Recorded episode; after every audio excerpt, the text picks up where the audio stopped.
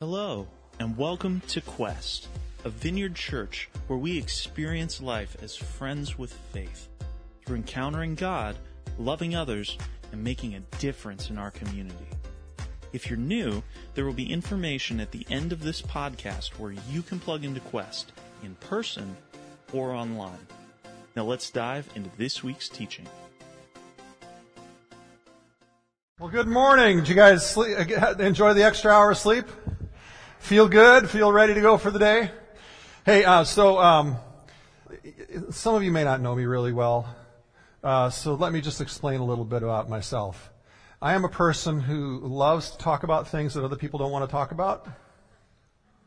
Um, and uh, I believe uh, very strongly that one of the most uh, unhealthy rules we have in American culture is uh, friends don't talk about politics or faith because I believe that that actually turns us into very shallow friendships. And I think it actually adds to the divide going on in the world today. That said, last week I took the opportunity, as I occasionally do, to probably provoke everybody of every different political persuasion by something I said in the message. And I, I probably should have waited to do it this week because this week we're talking about anger. Um, but I'm not. I'm not going to talk politics again today. But we are going to talk about that because we live in a culture of outrage, don't we? You don't have to go very far to see it. You can see it in social media all over the place. You see it in the world or all around us. People are angry. People are outraged the, the, before they even have all the evidence. They, the, we want justice, but honestly, outrage is not the answer. It doesn't bring justice. We see outrage leading us to spending a lot of our emotional and intellectual effort on finding ammunition to fight and prove our point, leading to greater and greater segregation between uh, political parties, between races, between socioeconomic classes, and greater division among our families and friends as well. So what are we to do? It's easy to say our culture is the problem, but that's kind of a blind excuse because in reality we are our culture. Uh, the great theologian and philosopher uh, G.K. Chesterton uh, once responded to a newspaper's request for letters to the editor on the topic of what was so wrong with the world. And he just simply sent a letter in saying, I am yours truly, G.K. Tolstoy commented in a similar way, saying, Everyone thinks of changing humanity, no one thinks of changing himself. One of the greatest, hardest things about the Bible and being a Christian is that the Bible constantly reminds us that if we want to change our world, it starts by looking in a mirror and realizing that what's wrong out there originates in our own hearts and our own minds and our own beliefs. And so change starts and actually moves forward one heart, one person at a time. So as we continue our series today, Where's the Love? We're going to look at very practically what the Bible says about anger and this culture of outrage. As I was studying uh, about this this last week, I read a lot of different things, but I just want to give credit to two people who uh, gave strong influence to this message: Tim Keller and Dan Patrick. I don't like to, I don't like to take others people's ideas without giving credit. So that there we go. Some of you, some of you may be thinking though about this. I know anger is an issue in our culture, but I'm not an angry person. I, I know there are red-faced, hot, angry, extreme, eruptive personalities, but then there are also the more relaxed, easygoing people like me. But what I, what I hope you'll see throughout this whole message is that, that an awareness will come that every single one of us is angry, including God. I think the biblical view of anger challenges the way we think about and express anger in our relationships in a really powerful and fairly unique way that helps us be wise. In fact, somebody came up to me between services and said, Ross, if you'd preached this long enough ago that Darth Vader would have heard this, we would have been at least three, maybe four movies less on the series. Today we're going to examine four things about anger. Its dangerous power, its basic goodness, why anger goes wrong, and how anger can actually bring healing.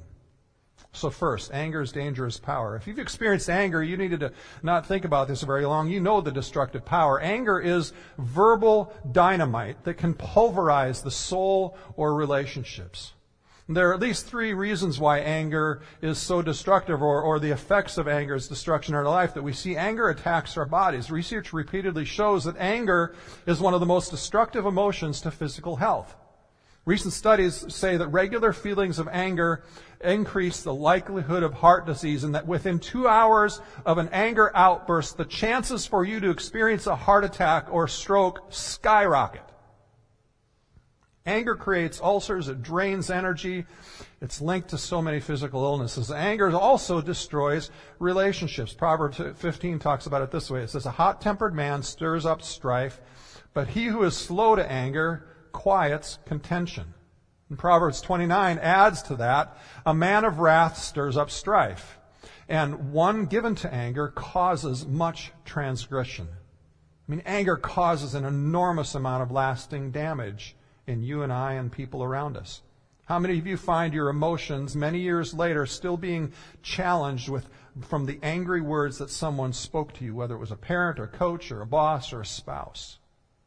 Anger also blinds us to wisdom. Proverbs 14 says this, Whoever is slow to anger has great understanding, but he who has a hasty temper exalts folly. And man, that hits close to home for me and for all of us, doesn't it? I mean, how many times after you've cooled off from blowing up and being angry have you felt embarrassed? Felt like a fool? Felt ignorant and foolish? You were blinded by your rage and you said things you regret. You jumped to conclusions that weren't even right in the end, and therefore you had accusations that were foolish and weren't right. And when we're angry, we see things through a distorted lens. And we do. We make stupid choices in that moment. How many times has outrage gained a hand in your life or in our culture and it's made us blind enough that what said, what anger said would happen never really even materialized. It didn't happen. I mean, we thought a certain decision by a leader was going to lead to drastic consequences for that organization and that group, but it didn't. We thought the world would end, but it didn't. We thought my kid is never going to recover from the humiliation and the scarred treatment this horrible person did to them, but they end up being strong and healthy. Our planet is still here and doing well, all things considered. Our businesses and churches that were predicted to go down the tubes because of a leader's decision are still here and doing well outrage, anger blinds us. It blows things out of proportion. And anger goes further than that. Anger weakens our will and actually leaves us more prone to be driven by anger. Proverbs 19 says this, a man of great wrath will pay the penalty if you, for if you deliver him, you will only have to do it again. See, when we live in anger and don't deal with it well, we become more prone to anger. Anger itself is, has very powerful addictive characteristics. Uh, one of the reasons why it's addictive is because anger helps us to continue to live in denial. We often don't admit we're angry. Instead, we say things like, I'm passionate, or I'm Italian, or I'm Latin, or I'm just direct and blunt, or I, I just care too much, or, or we say, I'm, I'm just an activist fighting for a just cause, or I'm called to rock the boat. That's my role. That's who I'm called to be in life. I, I, or I just tell like it is. I'm, I'm an A-type personality. And sometimes Christians even spiritualize that and say, well, I'm just prophetic, or I'm just a truth teller. But underneath most of those statements for most of us is anger. And, and the more we deny it and the more we don't recognize it and refuse to admit it, the more that anger actually begins to gain power in our lives and the more the social and psychological problems of anger show up in strained relationships and blindness to reality. And generally, we see two kinds of people in regard to anger. We see the people who stuff anger and hold it in, and for some reason, many Christians have believed this is what the Bible calls us to do, and, and I'll show you in a minute that that's actually not at all what the Bible teaches us to do. Or we have those who blow up and they let it all out. They vent it on everybody. And I was reading, I was reading several articles this past week about anger and, and there were several of them were citing historical trends in, in the American culture in regard to anger. And all of them were talking about how several decades ago, the valued ethic in regard to anger was to be stoic and to keep it in and letting it out was culturally and morally wrong and a, and a sign of weakness. But then came the self-help psychology movement and saw some problems with that. So they began reacting to that, particularly in around the 80s. And, and they started to encourage letting it all out. The cathartic rage, yell and scream and hit something and let it all out was thought to be healthier than stuffing it in. There was a letter written uh, to the editor by a man raised in a home who practiced that cathartic rage that I think sums up a lot of the research really well. He said, he says, my young brother was allowed to kick the furniture when he got mad, trying to get it all out. And now he's 32 and he's still kicking the furniture, what's left of it. And he's kicking his wife and he's kicking the kids and anything else that he can get out that, that gets in his way. And last week he kicked a TV out the second story window while the window was closed.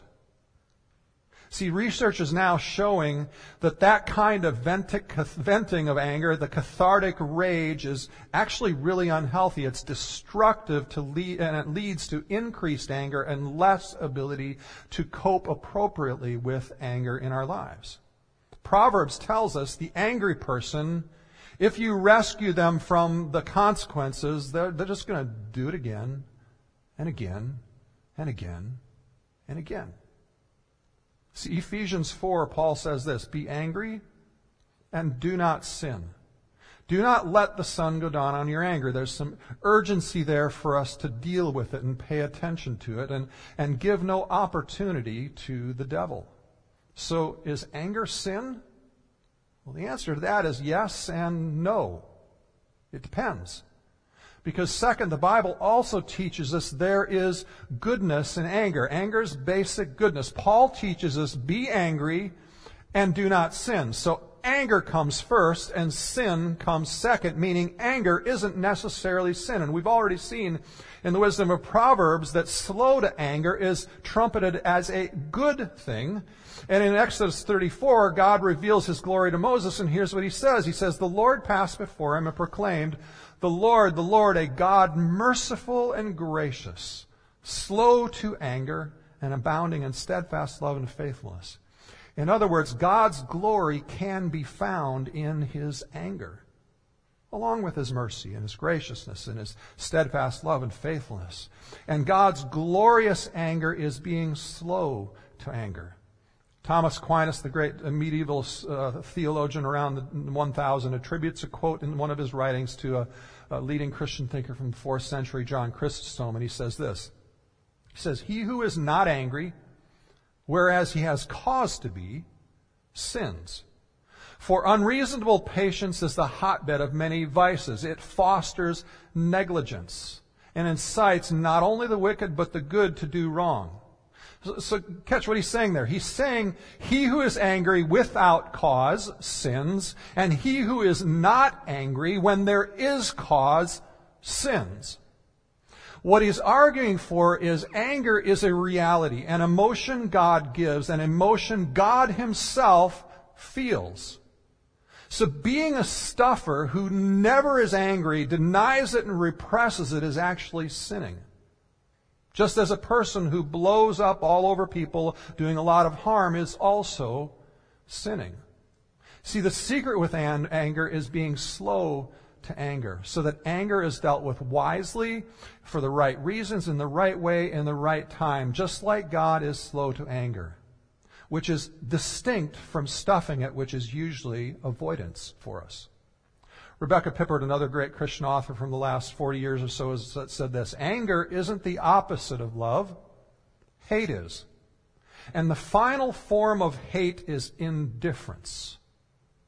Which means if we're stuffers, most of the time the only way we avoid the pain of stuffing is to almost look indifferent. It's a sin. So, how can we define anger? Anger is simply love in motion. Anger is that power that pulverizes that which threatens whatever you love. E.H. Gifford, a great 19th century theologian, illustrates that simply when he says, human love here offers a really true analogy. The more a father loves his son, the more he hates in him the drunkard, the liar, the traitor. So how do you feel in your own life when someone you love is ravaged by foolishness, by sin, by unwise decisions, and you see it causing so much destruction in their lives. Do we respond to those moments with complete indifference? Stuff it as though they're a stranger? No, of course not. You respond with anger because of how much you love. Your anger wants to destroy the thing that is trying to destroy the one you love. Anger is defending what you love. Anger is love in motion. So here are what I think two of the most powerful questions we can ask ourselves when we're feeling angry in any form or fashion. It's just, what am I defending? And what does this anger indicate that I am loving in life? See, if you ask and truly answer those two questions, it's not going to solve everything, but it's begin to really lead you to a place where you have the ability to make something different out of anger. You discover what it is that you truly love that is motivating your anger. And see, that's the reason the Bible talks so much about God being angry. God loves so much, He hates what is destroying you and I. We don't like to see Jesus as angry. We like to see Jesus as loving. It's hard to imagine this Anglo-European hair model Jesus to, to be angry, right? But an honest reading of the eyewitness accounts show Jesus angry on a regular basis. He turns over the tables of the money changers in the temple. He regularly confronts the Pharisees and Sadducees, calling them whitewashed tombs, the blind leading the blind, hypocrites, and other things like that. And if you actually look at the New Testament words, the Greek words used to describe this anger, they are really strong, red-faced, eyes bulging, bellowing anger type of words. So why does Jesus get angry? Because he loves so deeply and perfectly. Jesus gets angry, but he doesn't sin. Third, why anger goes wrong. See, the problem with love is that we don't always love the right thing. St. Augustine once said the biggest problem we face in our life is disordered loves. There are many things in this world that are good uh, your family, your job, the political or social justice causes you are for, the accomplishments, the being knowledgeable and wise and prudent with your money and secure, so you can be secure and you can be generous and provide for your family well. All those things are good, but those things we love become disordered when good things become ultimate things. Because when good things become ultimate things, they become more important to us than God, and we trust them more than God, and it results in disordered dysfunction in our lives and in our relationships. And when love becomes disordered, our emotions and our anger and therefore our actions become disordered and dysfunctional. So for example, if you, if your love is ordered in life and you are single and dating someone you really like and then you break up, you're sad, right? But if you break up and you feel like killing yourself, your love is disordered. You've turned that person or what that person represents in your life into your, into something beyond good, into something ultimate. And you absolutely have to have it. You can't be happy without it. You can't be fulfilled without it. When you look at something or someone more important, uh, as more important than God, your emotions become disproportionate to the circumstances, maybe even become uncontrollable. And anger becomes disordered in its focus. So when we talk about anger, we often like to talk about the really big issues because it makes us feel good. We talk about solving justice and all these big things, but, but the reality is what makes you and I angry most often? For me, it's drivers who stop at empty traffic circles and make me slam on the brakes and wait. With a traffic circle, I can't even sit in my car and yell, what shade of green are you waiting for? Because there isn't a traffic light. For me, it's getting in a slow checkout lane or kids leaving their dirty dishes on the table or even worse, putting them on the counter uh, uh, two inches above an empty dishwasher. Why is it? Why is it that I get so much more angry about things like that than I do about the thousands being slaughtered and abused in Syria? Why is it that I get ticked off Uh, when someone says something mean about something I did or accuses me falsely than about the women being trafficked in Columbus. It's because my love is disordered and focused on the wrong thing.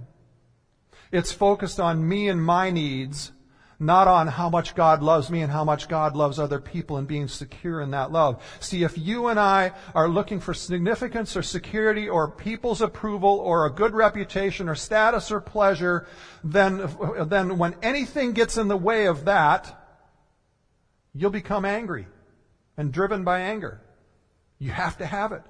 Your anger will be out of line with the severity of the issue. You won't be able to just shrug it off. Instead, you will eventually blow up. You will hurt your family over dirty dishes left on the con- counter in the wrong place. See, fourth, how can anger heal? How can anger heal? Since most of our anger is hidden or denied and, uh, uh and re- or recharacterized as this is just my personality, this is my identity, this is my calling, healing and good only comes out of anger when we admit we're angry. See, the key to being angry, according to Proverbs and the Apostle Paul, is being slow to anger. Using our anger thoughtfully and well. In order to do that, we have to be aware that we're actually angry and be intentional about admitting we are angry rather than walking along and all of a sudden, pow, where did that come from? I can't believe I blew up in that instance. See, additionally, too often, we're actually expressing anger and denying that we're actually doing it. For example, someone offends you and you, you, your response is, I'm not going to get angry. I'm going to take the high road. I'm not angry. I'm above that. I'm better than that. The reality is you're still angry. It's just coming out sideways. You are punishing them by making them feel inferior and making yourself feel better by thinking you're superior, but it's still anger coming out. You are still punishing them and trying to make them feel bad. See, it's hard for us to admit, admit we're angry. Because when we do, we often have to admit our weakness, and even sometimes we have to admit our sin.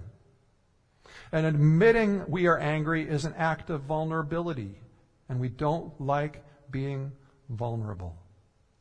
But if you don't admit you're angry, if you just vent it, if you criticize people over it, you're going, to, get bitter and cynical about situations. You'll begin to cast your identity as the devil's advocate or the BS meter person or the truth teller or, or just stuff it and pretend it isn't there. And your anger will continue to destroy you and damage you and your relationships. Because the roots of anger will grow, they will become shoots, they will become a thick forest, and you'll no longer be able to see the forest for the trees.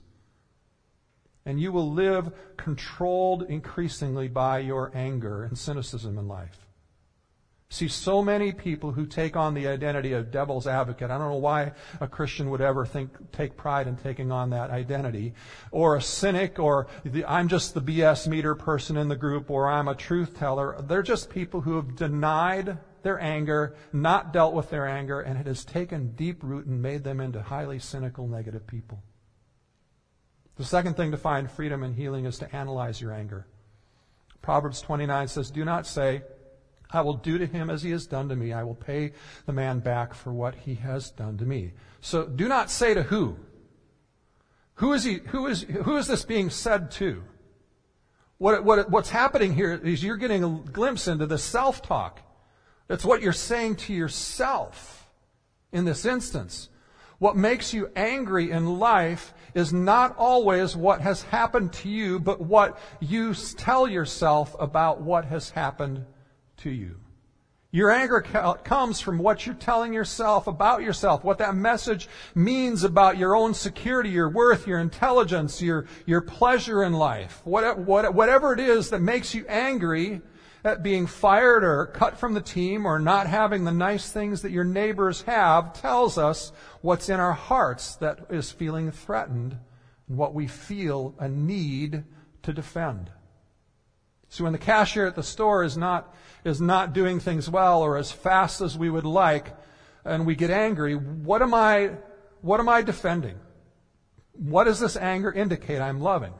Well, maybe it, maybe it means I'm loving uh, my, uh, my, having things my way. Maybe it means I'm, I'm defending the fact that I'm going to be late and I don't like it when people uh, think I'm disorganized and late and irresponsible and I need their approval so I'm getting angry. But, but then again, what we're doing is we're defending our ego and our needs and our self-interest instead of being secure in who we are and who God says we are and loving others out of that. The third thing in anger that turns anger into something that heals is acting rightly in our anger. Proverbs 25 says, If your enemy is hungry, give him bread to eat, and if he is thirsty, give him water to drink.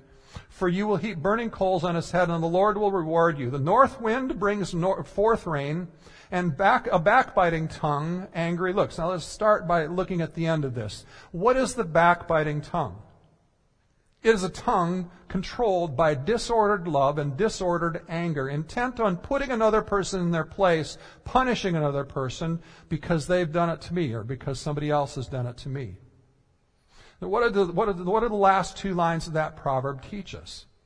It teaches us that anger begets anger. Offense begets offense. You sow disordered, disordered anger and you will reap anger. It becomes this spiral of more and more and more and more anger and there is no resolution.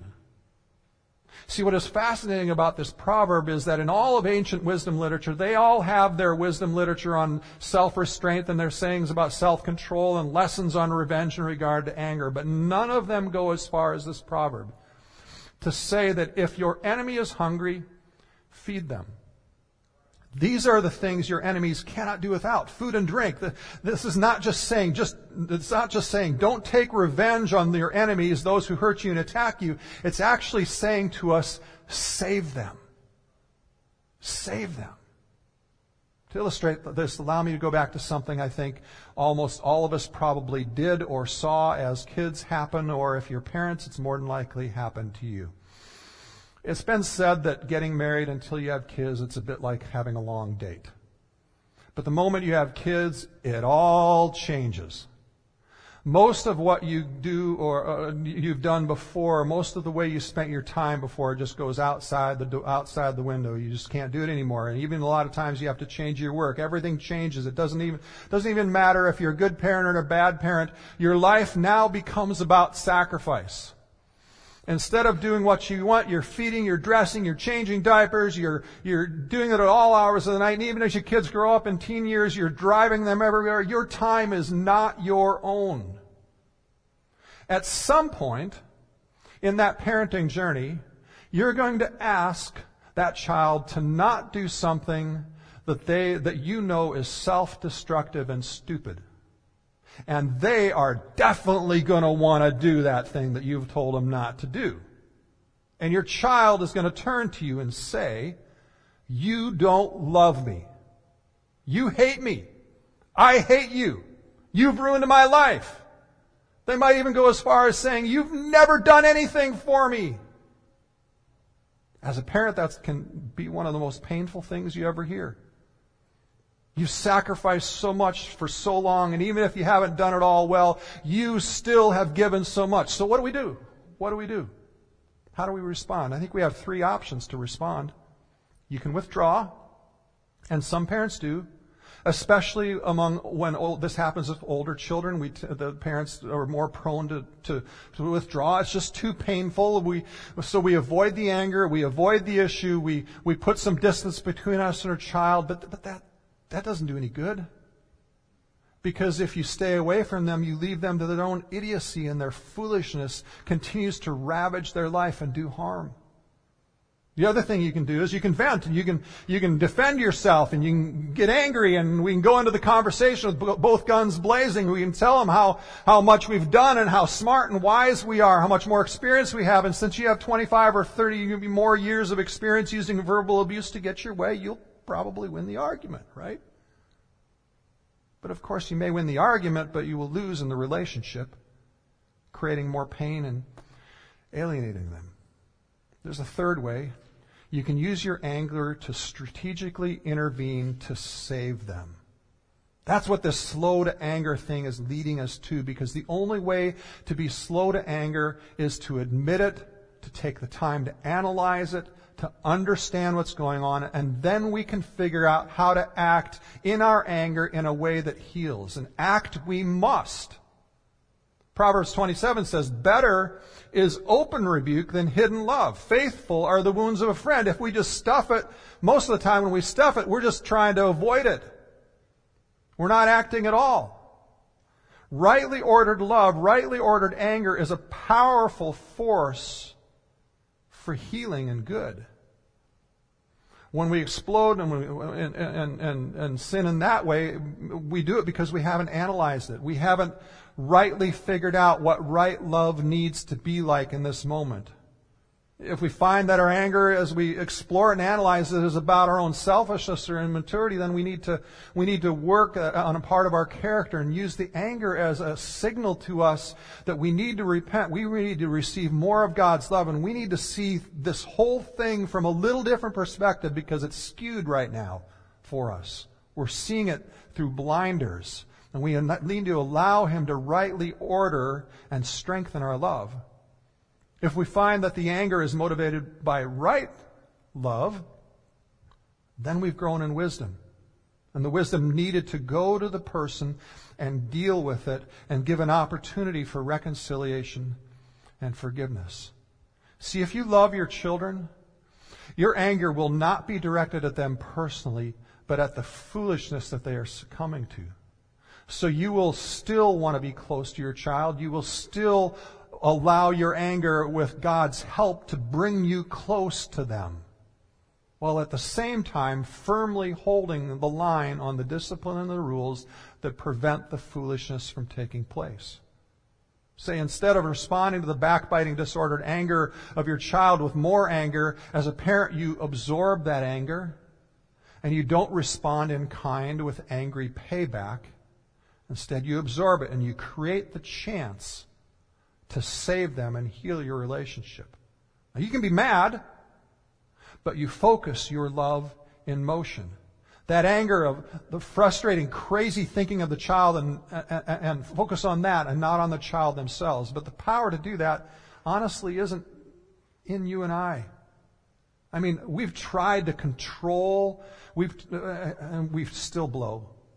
We've tried to say, I'm not going to pop, and we still pop. We've tried to say, I'm going to stuff it, I'm just going to be okay, but we still get angry. The only way to do slow, wise, angry is for, uh, uh is for Jesus to become more than just an example to us. He's the God who comes to us, and we experience Him coming to us, loving us so much that His presence becomes a source of strength to us.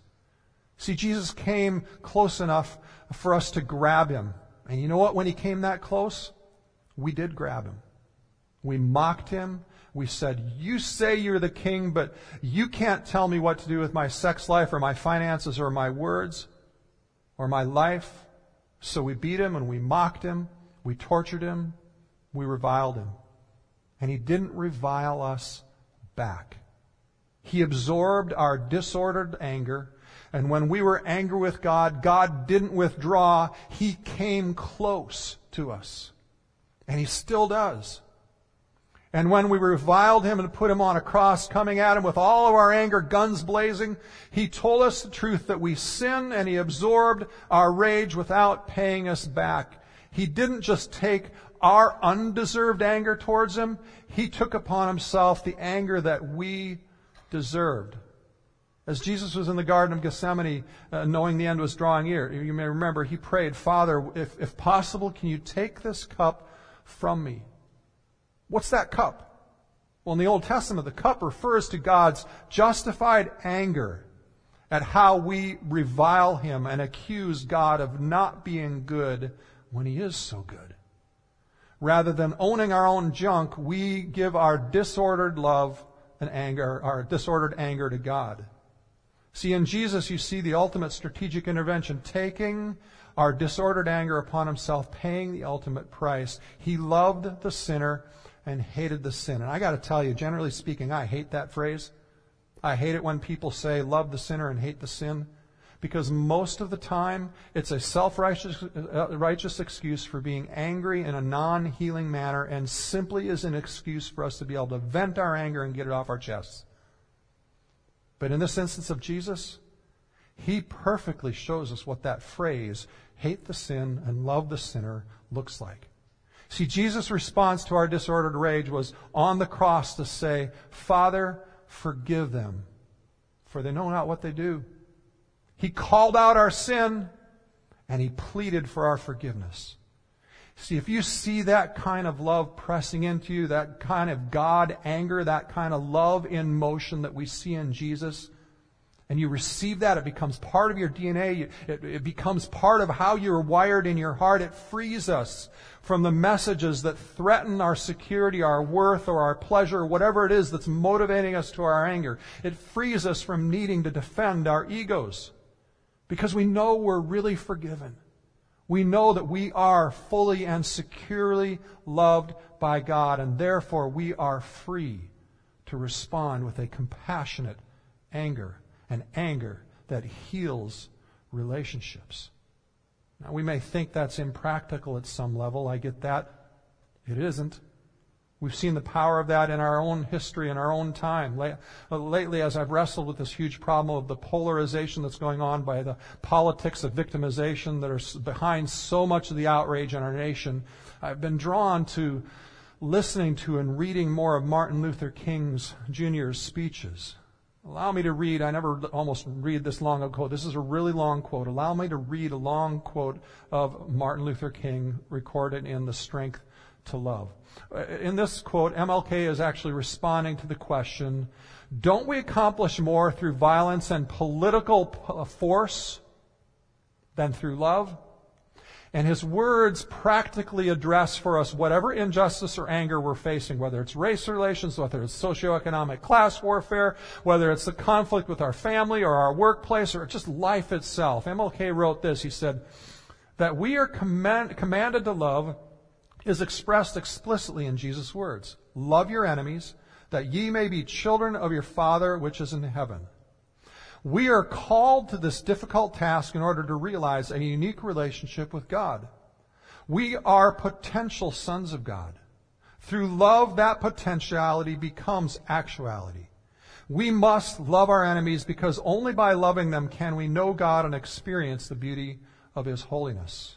He goes on and says, the relevance of what I've said to the crisis in race relations should be readily apparent. There will be no permanent solution to the race problem until oppressed men develop the capacity to love their enemies. The darkness of racial injustice will be dispelled only by the light of forgiving love. For more than three centuries, he goes on and says, American Negroes have been battered by the iron rod of oppression, forced to live with these shameful conditions. We are tempted to become bitter, justified, in our words, to become bitter, and to retaliate with corresponding hate. But if this happens, he says, the new order we seek will be little more than a duplicate of the old order. We must, in strength and humility, meet hate with love. He goes on and admits, don't I sound like most preachers, idealistic and impractical? he gets onto our thoughts. He says, maybe in some distant utopia you say that ideal will work, but not in our hard, cold world in which we live. And then he says, my friends, we have followed that so-called practical way for too long a time now. And it has led inexorably to deeper confusion and chaos. And can't we see that in our world today? In the polarization and the hate? Time is cluttered with the wreckage of communities which surrendered to hatred and violence. For the salvation of our nation, the salvation of mankind, we must follow another way. This does not mean that we abandon our righteous efforts. With every ounce of our energy, we must continue to rid this nation of the incubus of segregation. But we will not, in the process, relinquish our privilege and our obligation to love. While abhorring segregation, we shall love the segregationist. This is the only way to create the beloved community. To our most bitter opponents, we say we will match your capacity to inflict suffering by our capacity to endure suffering, absorbing the disordered, unjust anger of others. We cannot in all good conscience obey your unjust laws because non-cooperation with evil is as much a moral obligation as cooperation with good. So he goes on and says, throw us in jail and we shall still love you. Send your hooded perpetrators of violence into our community at the midnight hour and beat us and leave us half dead, and we shall still love you. But be assured that we will wear you down by our capacity to suffer. And one day we shall win freedom, but not only for ourselves. We shall so appeal to your heart and your conscience that we shall win you in the process And our victory will be a double victory. Powerful, isn't it? Relevant. Could have written that today in our world today. See, we all deal with anger. We all do. Where have you been angry? Trying to clench it and control it. Trying your whole life to not blow up or trying your whole life to stuff it down, but you know it's just not working. Healthy anger is not either stuffing or venting. God is inviting us to a different way to deal with angry, anger, to release it to Him and learn to let rightly ordered love control anger's expression in healing ways. If there's one thing I could encourage you to do that I'm going to be doing for myself, it's when, when we look at any area where we feel irritated or angry, I want you to invite God into these questions that we talked about. What am I defending in this anger? And what does this anger indicate that I'm loving? And allow God to help reorder that love and to teach you in a way that it becomes this powerful, loving, angry force for healing in your life, in your relationships, in our world. Would you stand with me as we pray?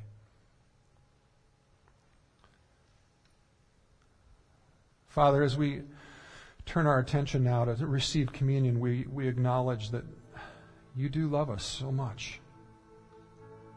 And Lord, we need this reminder on a regular basis of how much you loved us, how you came close to us, even when we were angry, even when we, dis, we, we, we just give our disordered anger to you and accuse you of things rather than owning our own junk. You still come close. You love us that much. So that I pray even right now as we as we remember you, as we celebrate communion, as we meet with you in this moment of worship and communion. Lord, that you'd help us, especially those of us who tend to stuff and deny anger, who don't recognize it. Would you help us see the anger? Help us understand it. Help us receive your love more fully. And then, Lord, help us walk out that anger in such healing, winsome, powerful ways.